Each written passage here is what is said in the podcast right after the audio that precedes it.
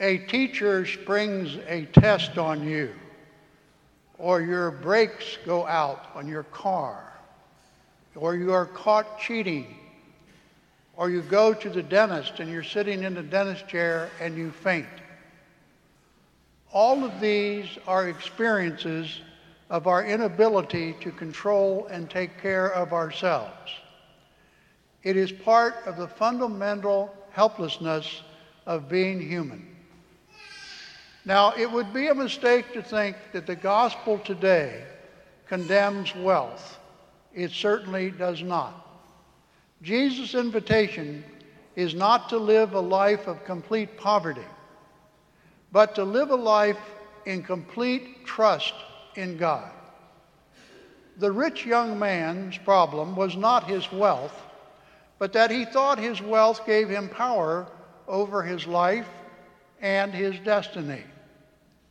Now, wealth can be an obstacle to trust in God, but so can poverty be an obstacle to trust in God. Affluence is a spiritual problem only when we think it guarantees our life. Poverty is a spiritual problem when it becomes a preoccupation that drives everything out of our lives. The wealthy person often thinks that wealth protects them from mortality, while the poor person often thinks that poverty protects them from thinking about mortality. Jesus' invitation in the gospel applies to us when he said, Come, follow me. Now, most of us are not called to poverty, but we are all called to realize that if the good God forgot us for one second, we would cease to exist.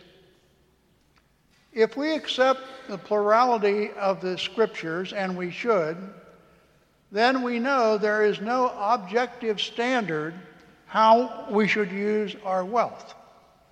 It, what's okay for one may not be okay for another. So we can't condemn anybody for what they do, for driving a Cadillac or a Hummer, but it might not be the right thing for somebody else. The Jesuit priest, Father John Gonin, says, What you can't give up is your God. Now, that may not be your wealth. It might be power. It might be prestige. It might be popularity, independence or whatever we can't give up. Middle class people know they are vulnerable, so they grasp at every possibility to have security. The poor are not immune, immune either to grasping, uh, uh, grasping for uh, um, security. But being poor doesn't make you um, holy, nor does being rich make you holy.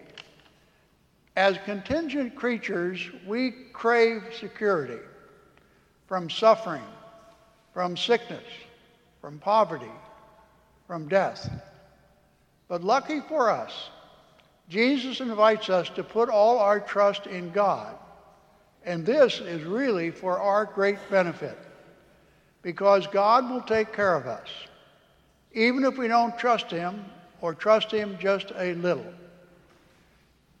It is Jesus' invita- invitation to enjoy this protection to God and live in openness and faith with love and generosity.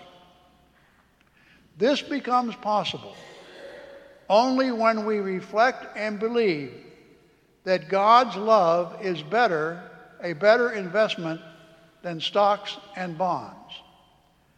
Invest not in the marketplace, Jesus told the rich young man, but, in my, but invest in my love. Since it, it is human, th- it is since it is a human thing to sing, seek security, the question is, to what extent does the false pursuit of security dominate our lives? So we must ask ourselves today how much does that trust in God characterize our lives, lifestyle? Or how much are we like that rich young man?